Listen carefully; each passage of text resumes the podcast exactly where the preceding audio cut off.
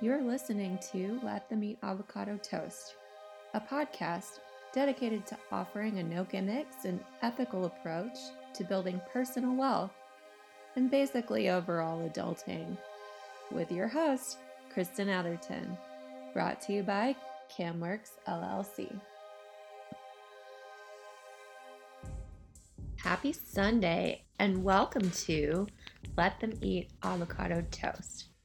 I am your host, elder millennial big sis, and fellow brunch enthusiast, Kristen Atherton. I am so excited to be recording the very first episode of Avo Toast today, and I hope that you all are going to enjoy going on this journey with me. This podcast is designed to give you all the information you need to free yourself financially. And, if I may say so, do it like a girl. Everything about personal finance is a game, kind of like dating. So, the first thing that you need to know are the rules. And today, we're going to get into the rules, which will include the history of money, different types of economies, and what the US economy looks like presently.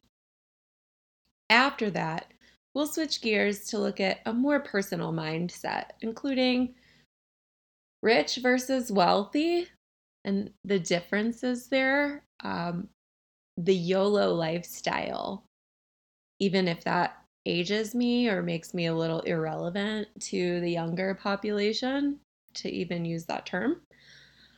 The differences between women and men with their money, or else that could go on all night long and what you can do right now to start setting yourself up for success. But first, we're going to talk a little bit about the origins of this podcast, why I wanted to start it, and who the heck I even am to have the audacity to think I can teach you anything.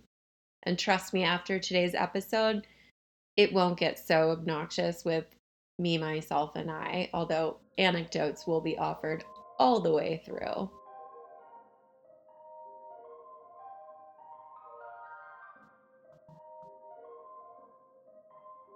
So, Kristen, avocado toast, where did that come from?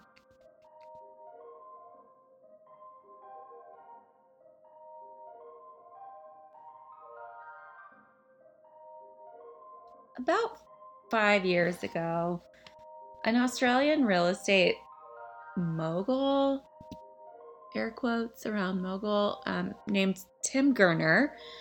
He made the comment heard around the world via a Time magazine tweet that basically millennials are unable to afford buying their own homes because they spend their money on frivolous bullshit. That's my addition to his quote, um, such as avocado toast.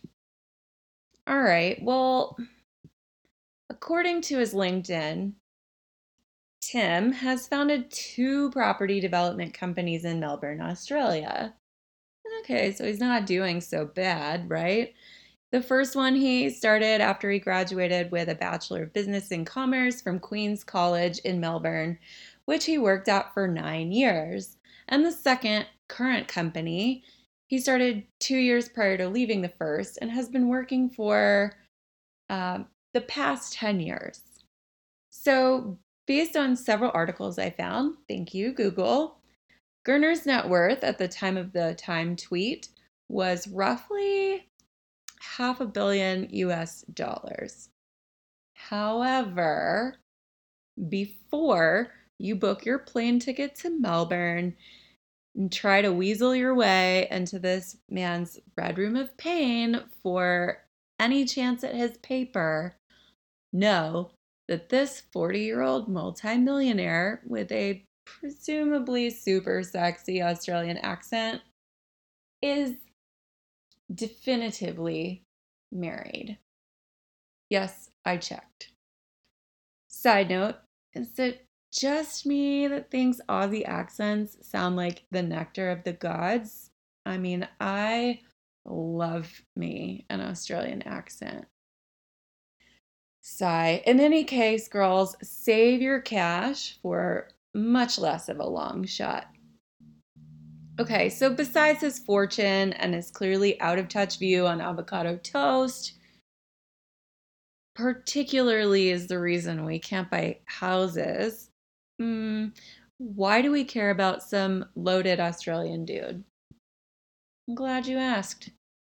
Beside the name of this podcast being, you know, a little bit of a cheeky wink at his quote, and also Marie Antoinette's quote, let them eat cake. We we don't actually. This this podcast isn't about Timmy Boy. This podcast is about you. It's a little bit about me, but it's about being a millennial or Gen Z. Rhyme unintended, but totally worked there. So it's really about figuring out how to adult a little bit, a lot of it. And most importantly, it's a no gimmicks approach to building personal wealth, which will gain you freedom, peace of mind, and my favorite part, empowerment. I know, if that sounds really terrible, I totally understand.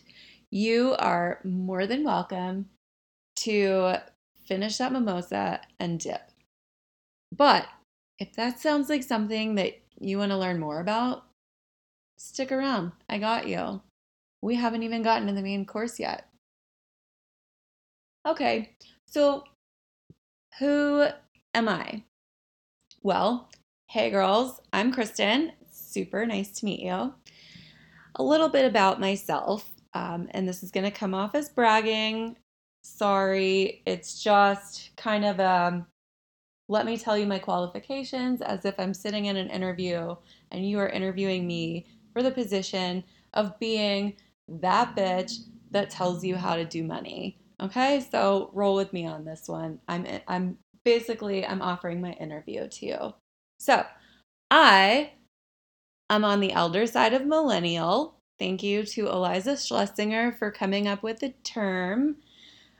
I'm at 36 years old right now mm, 36 and a half, going on 37. You know, she's got a couple years on me, but still pretty high up there. Tim is right at the cutoff with 40, I think. I think that's like as old as elder millennial gets. In any case, I grew up mm, within a 20 mile linear radius of I 10 for the vast majority of my life though not all in one place. And if you're not familiar with linear radius, it's basically following a line and it's 20 miles on either side, is what I'm telling you. So I grew up in the South, basically. I have a bachelor's degree, um, a bachelor of science in chemical engineering from Texas A&M University. And I also minored in chemistry, but no one really seems to care about that. And I did all of that and I graduated with honors. So I am not the dullest crayon in the box, is what I'm getting at. I have worked for the last 12 years as a project engineer at various oil and gas companies in Texas and New Mexico up until the pandemic in 2020. And I started working on my MBA in January of 2021. I still have about a year to go in my MBA. So, halfway done. Yay, me. I also bought my first home at 28 years old. And I did that with a full 20% down payment. And that's an important figure, but we will get more into that when we get into the home buying episode. And I also bought my second home with all of the principal that I gained from my first home. Again, a concept we will get into further in the home buying episode. But highly important. At this point, I do not own a home because I moved to a very expensive city and I am not working. But and, well, and I'm paying tuition. So I am living off my savings currently. But the reason that I'm capable of doing that is because three months after my 34th birthday, I had amassed a net worth of $1 million. My net worth today, even while paying tuition out of pocket and living off my savings, is still presently in the seven figure range. And that's despite a few people's best efforts. But for legal reasons, I cannot actually tell that story on a podcast, unfortunately, because it is juicy. So, honestly, I gained uh, enough personal wealth at an early enough age that my wealth advisor even asked me one time, like, girl, how did you get so much money? Did like at your age? Like this is unheard of. Did you did you steal this? For the record and for the IRS, I did not steal this money. Everything I have came through a legitimate channel and I have paid taxes on everything I'm supposed to. IRS agents. So, yeah. The reason I'm telling you all of that stuff is because the mindset and methodology that I'm going to share with you over the course of this podcast are what I use to be able to say all of those personal finance tidbit tidbits just now that I disclosed to you. I used all of that. All of these methods, all of this mindset. That's how I got to this point. You know, as one of my exes once told me, the first million is the hardest to come by. And, you know, bless that guy's heart, he was wrong about a heck of a lot of things, but that that was not one of those things. That is absolutely true. Now, I first thought about compiling all of this information into a book. But, you know, two years after birthing the idea, I barely made any progress on that book. And you know, I've been getting pushed recently from one of my friends who basically said, you know, hurry up and finish that book because I I need it. and and last year, um, you know, fun story, a little bit of a side note, but not really. A couple of friends that I left back in New Mexico started a podcast uh, about dating in Albuquerque. Their podcast is called This Ain't About Us, and it's available on Spotify. They are currently recording season two.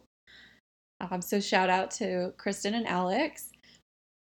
But it was the demand to get my ideas out, coupled with the inspiration from those two girls and their first season, that really gave me this idea to move forward as a podcast first and hopefully a book later on down the line. So, okay, cool, great, you know, I've got a vision. Awesome. We love a good vision. But why listen to me? Why not listen to say, you know, what what Tim was trying to actually tell us in the article and his interview rather than just his, you know, millennial bashing you know, why not listen to that guy who wrote, "Ooh, I Rich Dad Poor Dad," right? Like that one's a good one. Or or you could listen to that one guy that you went out with, you know, the one that was like mm, I don't know, he was like getting into NFTs and stuff and he was talking like, "Ugh, you don't know what NFTs are? How dumb are you?" Right? And then there's like that guy who made so much money with Bitcoin. Oh, we could listen to that guy talk for hours because Bitcoin is kind of like kind of like CrossFit, you know, and that it's the opposite of Fight Club. And the first rule is you always talk about Bitcoin, and then the second rule is you always talk about Bitcoin, right? You know, we could also talk about the mad, you know, like listen to that Mad Money guy that's on TV. But did did you did you pay close attention to what I just said? Because I said it like five or six times just now. I'll spell it out for you. G U Y. That's why you can listen to me and not those guys because basically all of the money books that are out there and the articles, you know, all of the experts, they're all men, you know, right men writing for other men. Men making shows for other men, men making podcasts for other men to teach men about making money for men by men. And not to knock the ladies that have written their own versions because there are some out there but they they kind of tend to write their money information or present it in a way that's pretty androgynous. And the point of that is because they want to capture the male audience, right? Because historically speaking, men are going to pay more attention to that kind of thing. So they would make more money and and move upward and gain status faster by catering to the male audience, right? Also, side note, does everything that we do as women really need to be in pursuit of male attention? Because it's, I just feel like it's getting so old. But maybe it's just me and I'm getting old and I'm like so over their bullshit. I don't know. Side note over. The other glaring misnomer about money and talking about money and helping other people learn about managing money and personal finance and personal wealth, all that good stuff. Eh, that really seems to elude everyone I've ever listened to or talked to or read like their stuff about money is it's this. Money isn't just about dollars and cents. Money isn't just about math, budgets, percentages, etc., etc., etc. I mean, you don't go spend money on makeup because it's an investment in your future. Although that's a that could be a really wonderful justification, right? Like if you look extra beautiful because of the expensive makeup, then you have a better chance of attracting the attention of, let's say, a financially super well endowed suitor Therefore, making sure that that makeup is actually an investment in yourself and your future net worth, right? However, great justification, but you probably didn't buy the makeup for that reason. You probably bought makeup because when you put it on, you feel good about yourself. You feel pretty, right? That's why I wear makeup. It makes me feel alive and awake and beautiful and ready to face the world. Like, I have my face on. I'm a bad bitch today. You know, there is so much about money and the things that we spend it on that are absolutely not rational. They're not calculated. You can't just sit back and and and think, man, if I spend that money on this avocado toast today, then I'm not going to have that money to put toward a house tomorrow. You're thinking, holy shit, I have so much tea to spill to Lindsay and to Caitlin when I get together with them when we have all those mimosas. And mm, you know what? Avo toast sounds really good today. I think i'm gonna get that one instead of you know that that waffle and chicken thing that i've got. Yeah. Yeah. I'm definitely not feeling the fried chicken today although the waffles are super rad. But mm, avo toast just sounds like like the money maker right now so i'm going with that yeah like i said has nothing nothing, nothing, nothing to do with, oh, you know what? If I go to brunch today, I can't buy a house in a year and a half. Well, like, bitch, please. You're going to brunch today and we're getting bottomless mimosas. Duh. Right? Like, sorry. All of these money decisions are not always going to be rational and calculated. They're going to be emotional, they're going to be pleasure seeking.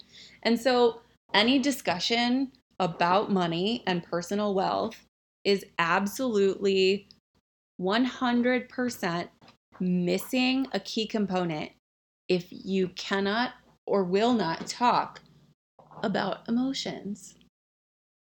So, my last final piece uh, to plug myself on that particular point is that I have a Myers Briggs personality type as an INFJ. And if you're not familiar, the F stands for feeling. I am also, for the more astrologically inclined of you listening, even if the boys tell us we're dumb for thinking this, I am a Cancer sun a Cancer moon, and a Sagittarius rising. So trust me when I say, girls, I have emotions fucking covered. Okay? I have them covered.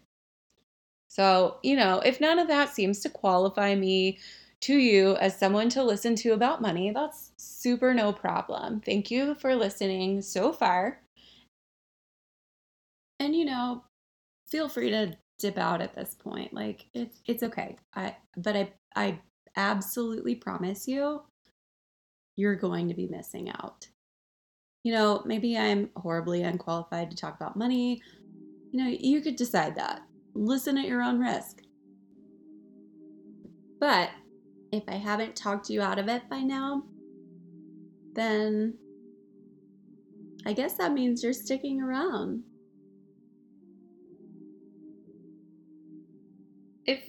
You're an Instagram junkie like me,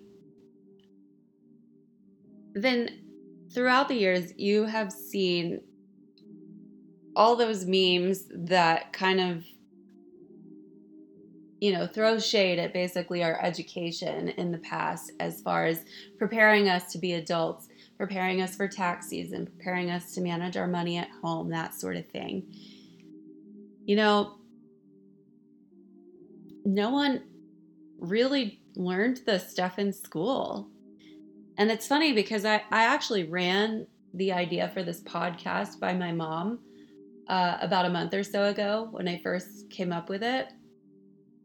And, you know, I was telling her, I was like, people are complaining. No one taught us this stuff in school. Everyone's kind of getting to the point in adulthood where they all feel like they are missing you know, key pieces of education in order to be successful adults in the United States. And she said, Kristen, it never was offered in school. No one learned this. So I don't know if that makes you more mad or less mad, but it's not an our generation problem. This is an everyone problem. This is a purposeful gap in our early education. And, you know, much of how to be an adult wasn't even taught in home ec. And that technically has economics in the class name. Most of what I learned came from growing up in a very money conscious, middle class family to a couple of very money savvy parents. Money got talked about in our home not how much they had, but financial goals, retirement, savings, budgeting, managing money, types of monetary accounts, all of that stuff got talked about.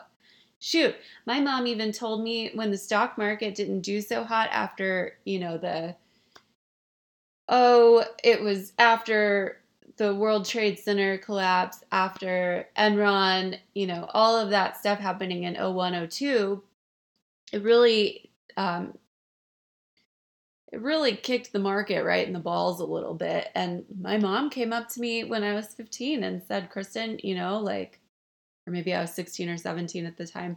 In any case, I was a teenager, I was in high school, I'm, you know, having to get ready to go to college in the next couple of years. And my mom, like, she comes in and tells me that my college fund took a hit.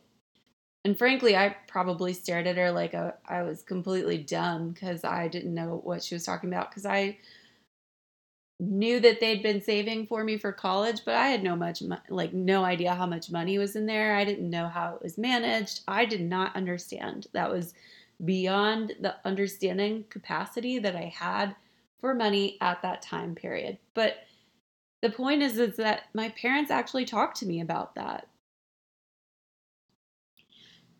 So, the knowledge that I gained from all of this stuff at home, plus a personal penchant for hoarding my cash, which I think is a personality trait, that got me down a path of saving and eventually investing, which is how I am where I am today financially.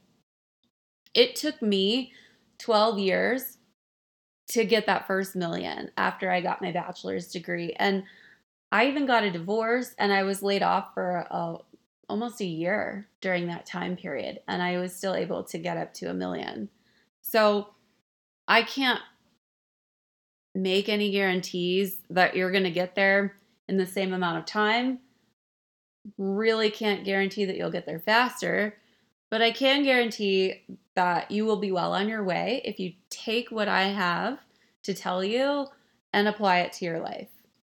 Because keeping up with the Joneses, or, you know, in our generation's way of putting it, the Kardashians, will leave you broke as fuck. Many, if not most people in this country are complete slaves to their paychecks. It's ironic, isn't it, that the land of the free is actually the land of indentured servants to credit card companies and the banks?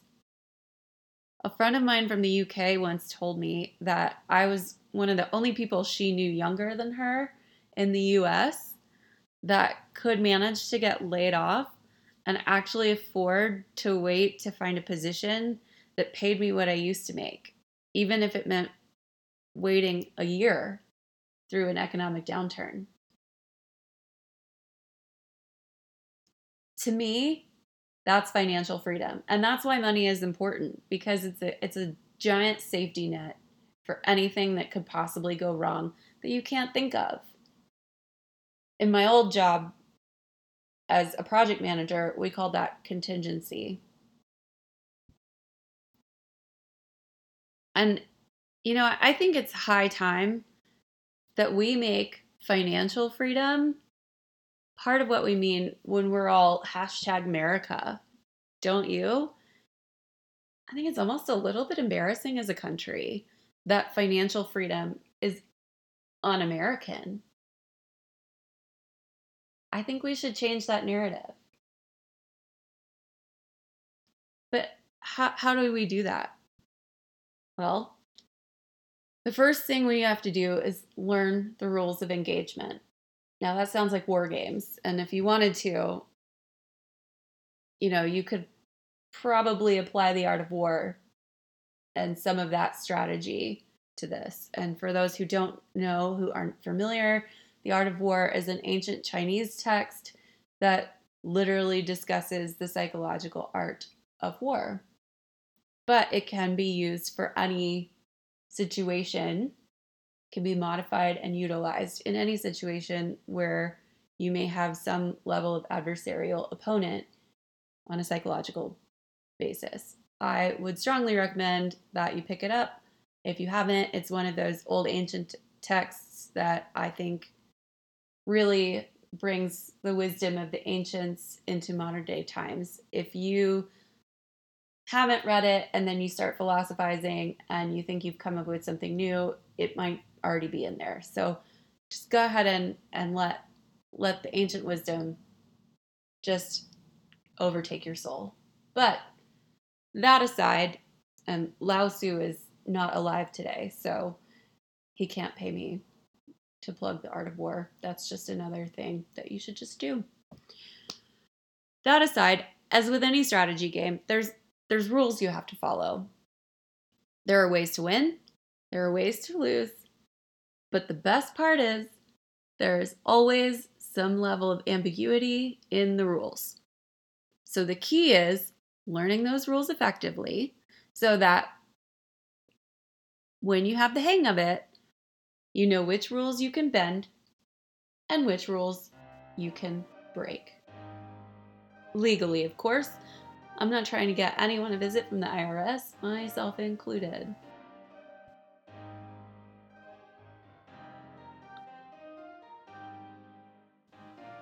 So now we're going to get into all the good stuff at this point.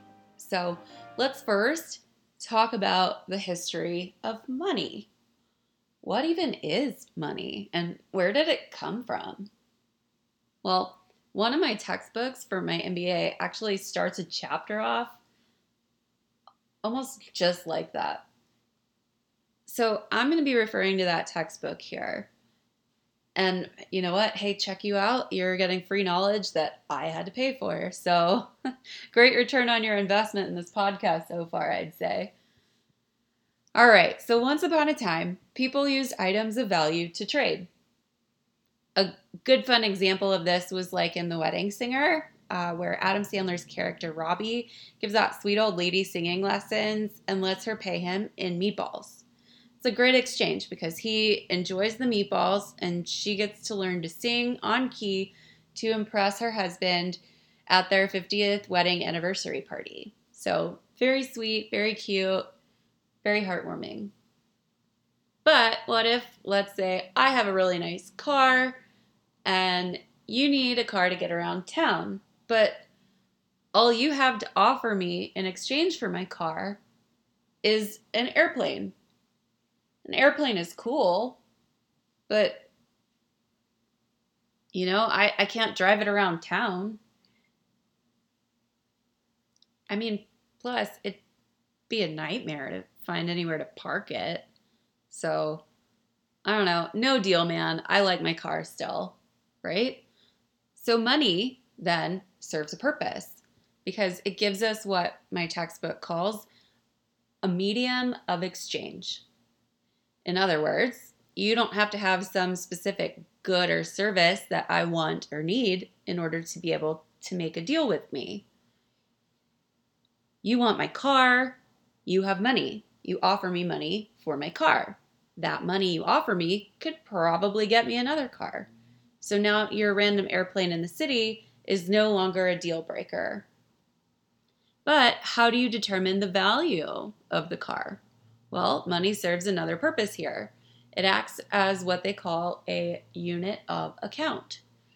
Basically, money is used to track the value of any item. So, in reality, you may have tried to trade your airplane with me for my car, but my car has 85,000 miles on it, and your airplane is a new G5, so your airplane has a much higher value than my car. You'd have been making a pretty terrible value trade now that we have money to act as our medium. The other thing is, I don't have to go buy a new car today. I might take your money and, you know, just get an Uber or a Lyft for a while if I have to go anywhere. The money that you gave me has a third purpose. It acts as what they call a store of value in that it keeps its value over time. I can save that money that you gave me and delay my consumption until sometime in the future. Plus, it's a heck of a lot easier for me to carry around money than it is to carry around an airplane. Can you even imagine? when they started making money like we know it today, they generally made money out of materials that had intrinsic value, like gold, silver, rare shells, that kind of thing. One of the most prominent historical families in history, um, flexing my history muscles a little bit, is the Medici family of Florence. And the Medicis were bankers, if you are unfamiliar. They used practices in their bank, such as promissory notes of payment, which they called bills of sale, and those notes carried great value on a piece of paper with the promise of receiving gold later. So it was kind of a starting point for getting into paper money. Notes of sale, bills of sale, bills, dollar bills. See what I'm saying? So after a while, gold pieces of gold, coins of gold, started to be replaced with, you know, as active currency with paper money and less valuable coins, but gold was still used to back up the value of those paper money and coin pieces. And that was in place for, I'd say, the 19th century into about the time of the Great Depression. And it was after the Great Depression had been underway for several years that the US and the UK ended up abandoning the gold standard, which is what it's called to have gold backing up your currency. And they moved into what's called a fiat currency. So here's your vocab lesson fiat is derived from the Latin word fieri, which means an arbitrary act or decree. Fiat currency is currency because the government has decreed it so. So basically, the US dollar has value because the US government says it has value. Side note here there were still remnants of the gold standard for 40 years after the New Deal, um, but it was completely done away with by 1973. So if you see pieces of information that state that the gold standard was done away with in 1973, you're not wrong. I'm not wrong either. It just so happens that they started it and it wasn't completely abandoned until the 70s. It was started in the 30s. Okay, so we are all on the same page. Now, if you want to learn more about the gold standard, there is a great Investopedia article about it that gets into a lot of details for the history nerds that are out there like me. So you can go look that up. Um, you can Google gold standard. What is gold standard? You can go look up investopedia.com and then search for gold standard, however you want to do it. That's a great one. Great little link right there. So recently, as I'm sure you've all seen and heard about from the Chad Bros and Kyles of the world, we have seen a rise in what they call cryptocurrency, such as the most popular one to date, Bitcoin. Now, cryptocurrencies are electronic only, they have no physical form. You cannot touch a cryptocurrency. You can touch a computer, you can get electrocuted, but you cannot touch the cryptocurrency.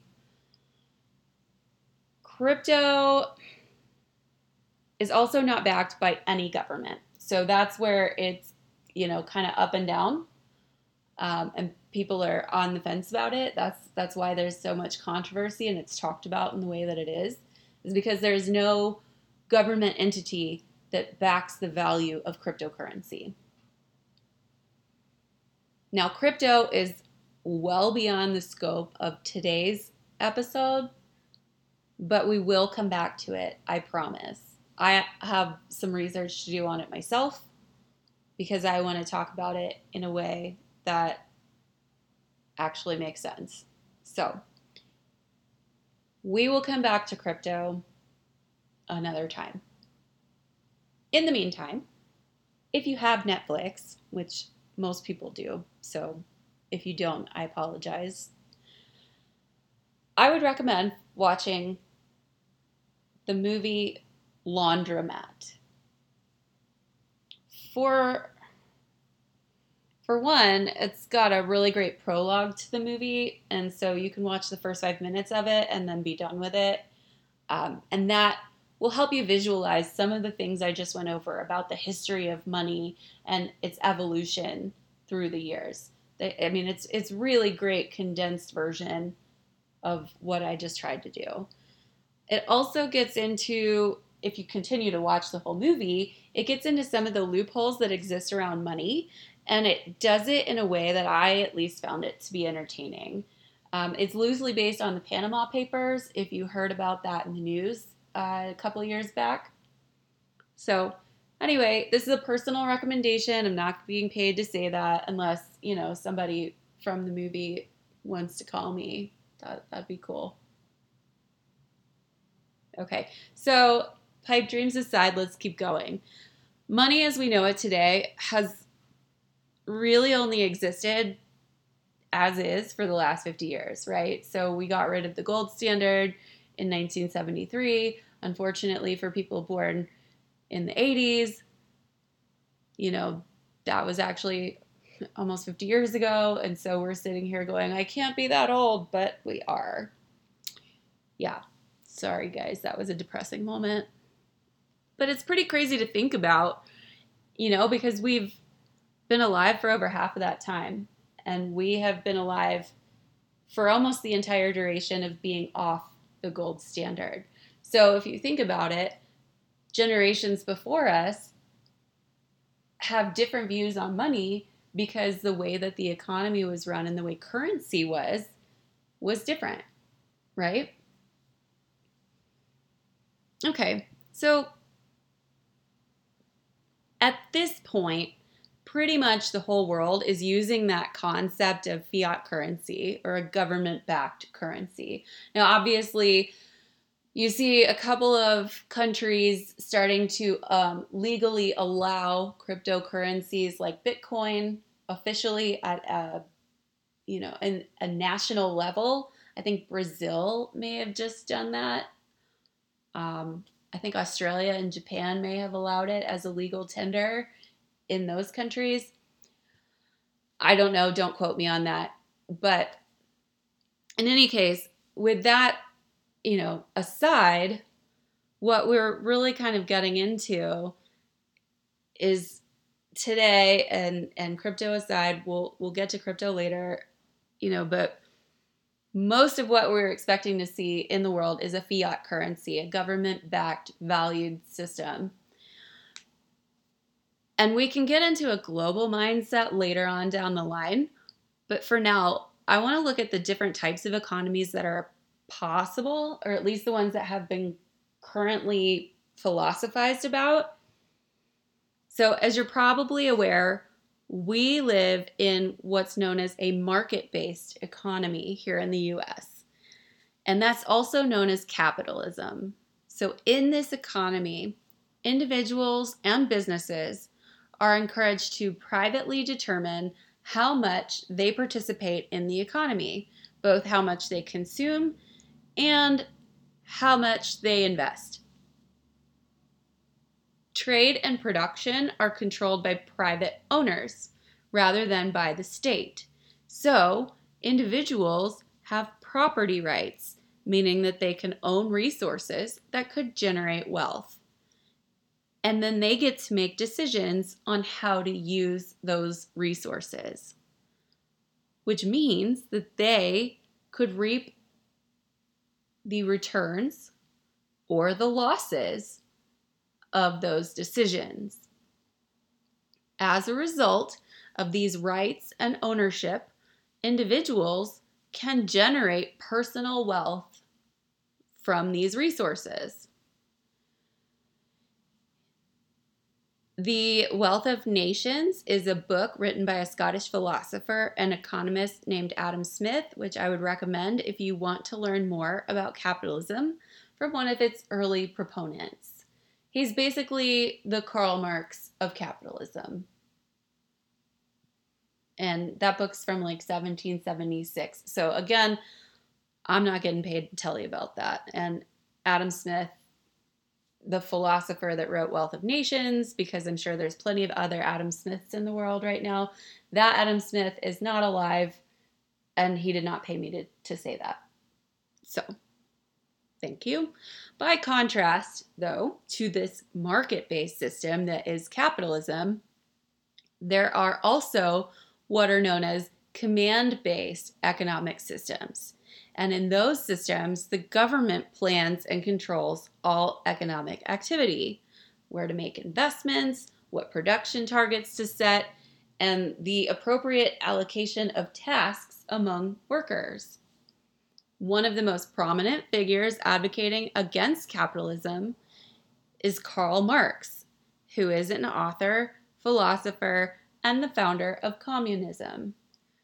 Marx argued that capitalism would lead to a dramatic inequality between the relatively few rich people who owned the means of production and the thousands of poor workers that they employed. Marx believed that this inequality would result in a worker revolution, and communism would result whereby workers would organize the economy. Most governments that we call communist around the world are actually run as more socialist economies. So instead of everything being owned by the workers themselves, there is a central government that plans the economy, owns the factors of production, and is the distributor of goods and services in that country. So these types of command based economies tend to value the collective above the individual, and they eliminate or reduce private ownership. They also maintain a centralized plan for the allocation of production, investment, and consumption. Regardless of your political opinions on capitalism, socialism, and communism, the fact is that we in the US live in a capitalist society. There is some effort to create socialist policies in certain segments of the US economy, which may or may not be beneficial. But a quick reminder that the point is to let you know what the game is and how it operates. The name of the game is capitalism. And if you complain that it's unfair, you're missing the point. The point is that in our capitalist society, it is actually possible to generate wealth individually. Not generating your own wealth only means that you are not succeeding in the game yet. So, one thing I want you to be aware of before we switch off the big picture is the role of the government in our economy. We can go into great details here. I'm going to give you a crash lesson in macroeconomics, which, if you're unfamiliar with the term or I just made your eyeballs go cross, it's the big picture. What's happening at the whole country level, okay? Like a bird's eye view, like we're looking at the whole country. Macroeconomics is that's all it means. The the bigger picture, the big economics, the big economy. Okay, so the result of any type of economy, and that is again market based or command based, so socialism, capitalism, or communism, the result is always the same and can be summarized with one word output. All economies generate output. The measure of that output is called gross domestic product, and it is how economists and governments measure each country lined up against each other. Governments can do some things to affect the health of their economies. This is called fiscal policy. These policies usually involve taxation and government spending. So, things like lowering taxes to encourage private spending is a fiscal policy. Increasing government spending to stimulate economic growth, that's a fiscal policy. In the US, the Federal Reserve Bank also known as the Fed, is intended to operate separate from the governmental fiscal policies. The Fed will implement what are called monetary policies, which include the volume of currency, so how many dollars are allowed to be out and about in circulation, interest rates, and that's been all over the news for the last few months, and other banking rules. The point of monetary policy is to change consumption habits, either hoping to get people to consume less or consume more. So basically, what I've just told you is that everything our government and national bank do is to try to keep our economy healthy by influencing consumption or rather, your spending. When you have your money, aka you're a money hoarder like me, this is contrary to the monetary and fiscal policies designed to drive up GDP. So, if as a collective we all started hoarding our money, demand for consumer goods would go down. When demand decreases, generally the price drops. This is called deflation. If demand stays low for a long time, producers will stop producing as much and supply will drop too, bringing us to a new economic equilibrium. Usually, though, until the supply falls, prices will continue to drop. And deflation could get out of control. So that's why countries tend to try to maintain a small inflation rate where prices rise a little bit each year. But that can also get out of control, which is why the government and the national bank implements those sorts of policies. They're doing their jobs properly, properly, at least on a high level. We're not going to get into performance reviews right now, and if they're trying to keep the mo- you know, they're trying to keep the economy to a modest inflationary state. That isn't to say that government agents, politicians, they're all evil trying to fuck you over where it hurts you the most in your wallet, you know. They might be, but that's that's not the point. My point is that while they're over here looking at the macro level, the big picture, they are encouraging the collective to consume. When you consume, money stays in circulation. When you hang on to your money, it is not circulating. That the tools that they have to maintain the economy don't work if you take your money out of circulation. So they're not going to be encouraging you to save all of your money and build your personal net worth. They want you to they need you to spend for them to be able to have a fighting chance.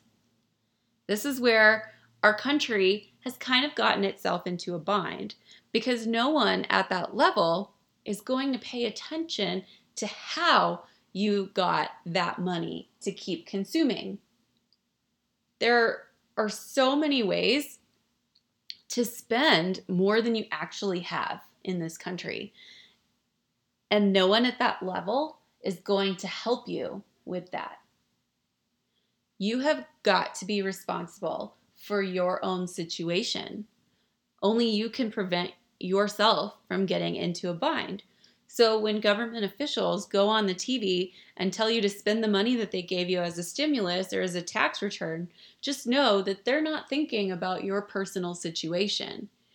You need to manage your own home. You and your family, if you have others depending on you, are an economy of your own. You have to do what's right for your own economy. Basically, you're running your own business even if it's a business of one. And you need your business to be profitable enough to at least stay in business and eventually grow. This is capitalism after all. Let's at least take advantage of it. So, you've heard me say wealth quite a bit. Why don't I say rich? First of all, Rich is a perception. Is rich what you make? Is rich what you have? I mean, what constitutes as rich? So I personally listen to a lot of hip hop and R&B. Is rich being able to wake up in a new Bugatti after just getting completely faded the night before? Is rich being able to fix your teeth or take someone on a dinner date on a G5. I mean, rich is super relative to the 61.4% of the global population that lives on less than $10 a day.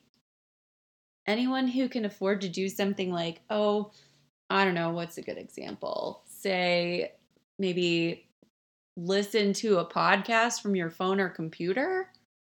Anyone who can do that is rich as fuck. Advanced economies, which includes the US, represents about 40% of the, the global population. And of the 332 million people in the US, almost 90% of us can be considered upper middle to high income levels on a global scale, as defined by the Pew Research Center. So, the point of all of this research is you're already rich, bitch. You're probably not a billionaire and maybe not even a millionaire, but you're richer than 60% of the global population. Well, is that not what you mean? Okay, let's let's talk a little closer to home. The poverty line in the US is an annual income of $26,500 meant to help and provide for a family of 4. And that's according to peoplekeep.com USA Today defined the US middle class as having a household income between 50 to $135,000 annually.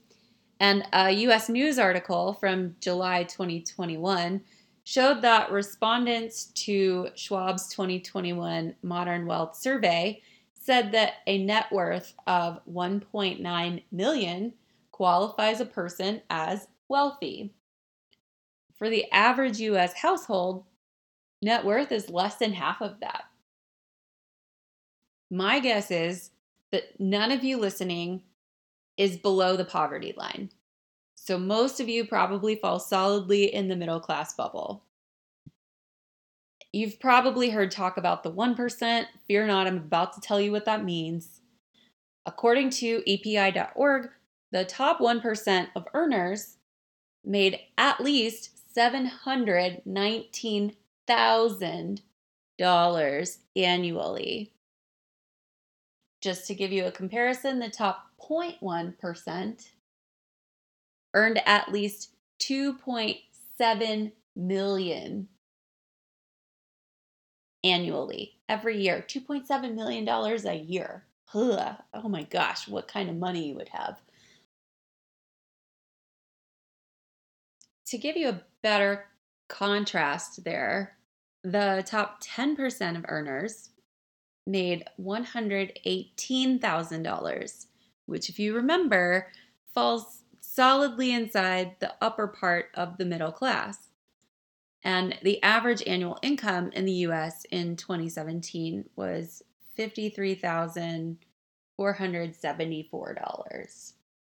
So top 10% is still middle class.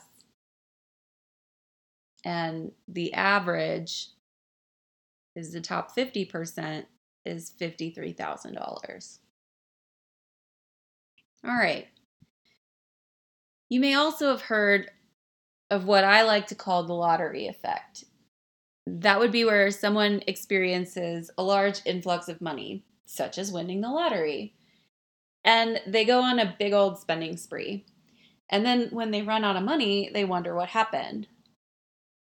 And like basically end up in the same place that they started, right? Like people think, oh, if I won the lottery, it would change my life. But you would have to be smart about your money. You couldn't just go on a spending spree. There's also the concept of what my dad might call the poor mindset, and the lottery effect is somewhat part of that. Um, but it would be spending your money on things like luxury goods while negating necessities. So, for an example, you got yourself a fantastic new luxury car in the driveway, but you have a hole in the middle of the living room floor and you're not doing anything to fix it. You can't even afford to fix it, probably because of that car in your driveway. Now, I've heard a couple of terms describing this from listening to hip hop music. I'm definitely not allowed to use one of them. I'm not sure if I can use the other one, but I think I'm allowed. And that term is hood rich. Basically, if you buy flashy luxury things to impress other people and feel good about yourself, you won't have that money anymore. Those flashy luxury items don't typically show up when you calculate your net worth. They're not typically considered assets on a financial balance sheet. And guess what? Basically, doing your own home budget is a financial balance sheet, but we'll make it accessible. So don't freak out yet. Those things may make people think that you are rich, but at the end of the day, rich doesn't actually pay you the bills, like pay the bills or keep you in business. This kind of mindset is in large part why 63% of Americans live paycheck to paycheck, according to policyadvice.net. I mean, you only live once, right? Hashtag YOLO. So take that trip, buy that car, treat yourself, girl. That mindset is a clear and understandable backlash against the generations before us who have accepted this idea of work until you're 60, retire, and then go live your life. That YOLO uh, lifestyle, that YOLO mindset is not entirely wrong. Life is happening right now. But you also can't have everything. Sorry. You have to find balance between hashtag YOLO, hashtag treat yourself, and not blowing everything you have because, oh, that's a problem for another day. So stop trying to be rich. And in fact, don't even try to be considered wealthy according to the definitions I just gave. I mean, maybe eventually, but not right now. For now, let's focus on getting you to be financially free, getting yourself a solid safety net, and building your life on your own terms. The best part about that is, unlike you remember Tim from the beginning, unlike Tim, I'm not going to tell you to give up avocado toast. Well, not necessarily. so, did you know that in the US today, there's over $1 trillion in credit card debt? That's over $6,000 per cardholder. And there's also $1.8 trillion in student loans, which comes out to nearly $40,000 per student. And at this point, the US government is nearly $30 trillion in debt, which is $238,000 per taxpayer, according to usdebtclock.org. So, let's say you are both in credit card debt and student loan debt, and you have an average amount, which means you have $6,000 in credit card debt and $40,000 in student loans. So you are $46,000 in debt before you even talk about a car, a house, anything like that. The average savings per family is just $18,500. 18,000 per family. So if you and your husband both have credit card debt and both have student loans, you two are sitting on top of $92,000 in debt with a combined collected $18,500 in savings. AKA, you guys are super in the red. And fun story there's limits to how much you can actually put away in retirement savings before getting taxed on it. Remember what I said about macroeconomic policy? They'll tax you to deter you from saving more because they want you to keep the money circulating. All right, we're going to switch gears a little bit and I'm going to tell you a little bit more about women versus men. Did you know that women are actually better investors than men? This has been proven. This is an actual thing. I know, I know, we're not just talking about investing just yet. You know, we're, we're kind of starting small with the savings and stuff, but hear me out. Women investors have actually seen greater returns than men have on average, according to a 2021 Fidelity study titled Women and Investing. The reason for this is that women trade less, which allows them to ride out market lows and avoid extra fees. They also tend to invest more consistently than men, meaning women aren't trying to time the market. Okay, so do you remember how I said money is all about emotions? Well, this is a prime example of how men are actually letting their emotions get the best of them when they invest. And men think we're the emotional ones. Silly. All right, so despite the amazing investment performance of women, we tend to be less confident than men when it comes to finances. The report showed that only 4 in 10 women are comfortable with their investment knowledge. Would it surprise you girls to know that I actually knew that before I researched it? I mean, why do you think I want to talk to you about money so much, right? Okay, by the way, I got that information from a CNBC article published in October of 2021. Even without investing, most women actually run their household spending needs and budget, like literally home economics. So the days of girls having to be bad at math to get a guy's attention in class is those are completely null and void at this point. Men aren't better at money. They are just more confident in their abilities. And in fact, they may be worse at money management than you, possibly by a long shot. But they'll make you think as if you suck if you let them. I have a tendency to assume that anything stated with confidence by a man in a suit with a lovely deep voice is basically the gospel truth. And I don't know if this is a bias that is ingrained in my brain because I want to listen to my dad or, you know, if this is a shared experience among women, I'm not sure. But the reality is is that me these men can walk into the room and they can just tell us the most complete gibberish. And if they say it confidently enough, they'll convince literally everyone in the room that what they just said is actually correct. People will believe them just because they are that confident.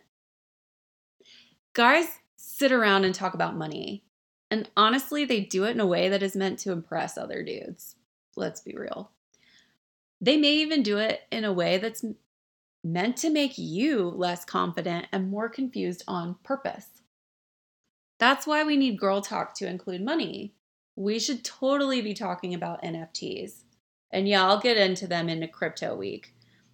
We may not want to invest in them right now, but we need to at least understand the market trends and what's happening with crypto, NFTs, all that jazz, so we can be informed money managers.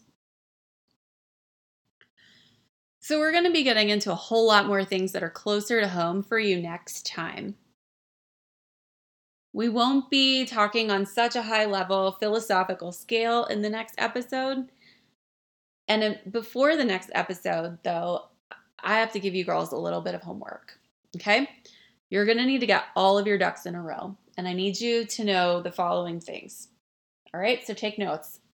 How much money you make, how much money you save in your 401k or 403b, if any.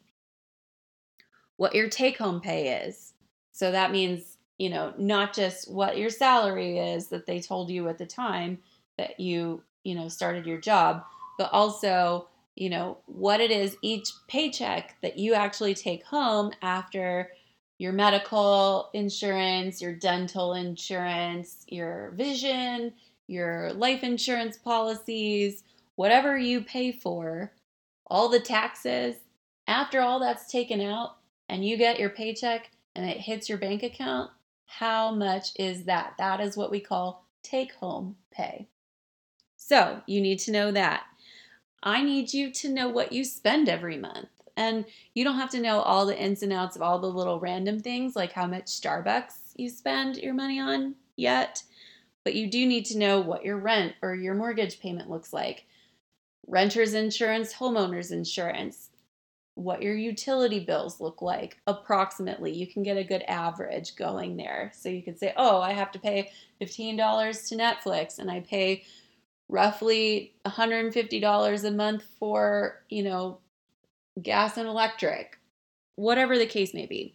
Whatever your bills and your, your utilities are, I need you to know kind of roughly that one big number. I don't need you to know all the details. You can know all the details, but you need the one big number, how much you spend every month. Okay? And then I want you to pay attention to where your fun money goes to. So, do you spend a lot of money on Starbucks, like I just said? Do you spend a lot of money on Chick fil A? Do you spend a lot of money on going out and getting your hair done? Is that even fun money to you or is that an essential? How often do you get your nails done? Do you get an eyebrow wax? Do you have a Massage Envy membership? Where is this money going? You kind of need a picture of where it's going. Now, I know that sounds like a lot. So let me tell you how I would do it. The easiest way is to get an app that consolidates all your accounts so that you can view them in one place. I personally use the Mint app. Again, not a paid partnership. I really use this app.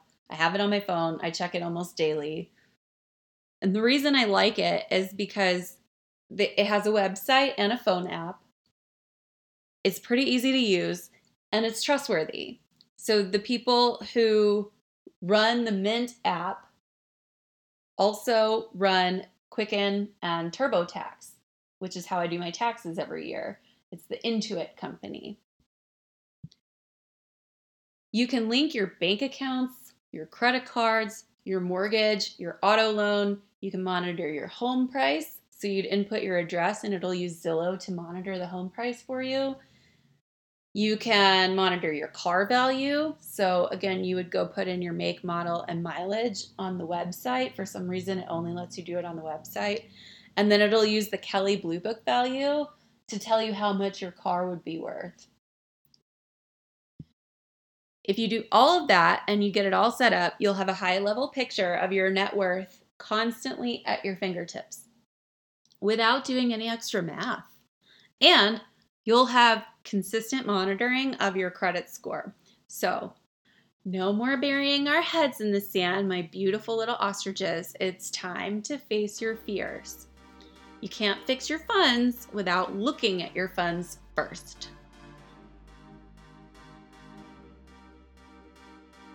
Okay, it's okay. Have another mimosa. Calm down. Breathe. You'll be fine. All right.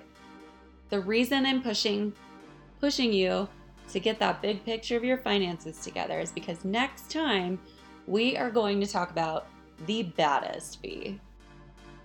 No, not you. Not me. Not even billionaire Beyonce. Budget. Everyone's fave, I know. We're going to talk about how much you should be saving and why. Yes, I said should. Should be saving. We're going back to basics and we're setting ourselves up for success. This is Personal Finance 101 and school is in session, ladies. We will also talk about credit, credit scores, credit cards, and the overall credit game. Yes, everything is a goddamn game. We will touch briefly on debt how much you should have, if any, why is any debt okay. So get your money picture together, babes, before brunch next Sunday. And until then, may your mimosas and bank accounts always be bottomless. Cheers.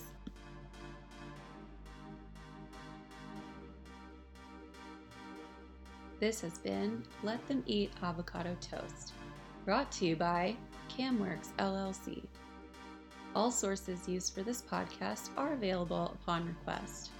All opinions expressed in this podcast are the express opinions of the host and do not represent the opinions of Camworks LLC. All music used is stock music from GarageBand by Apple. Kristen Atherton and Camworks LLC remind you to please drink responsibly.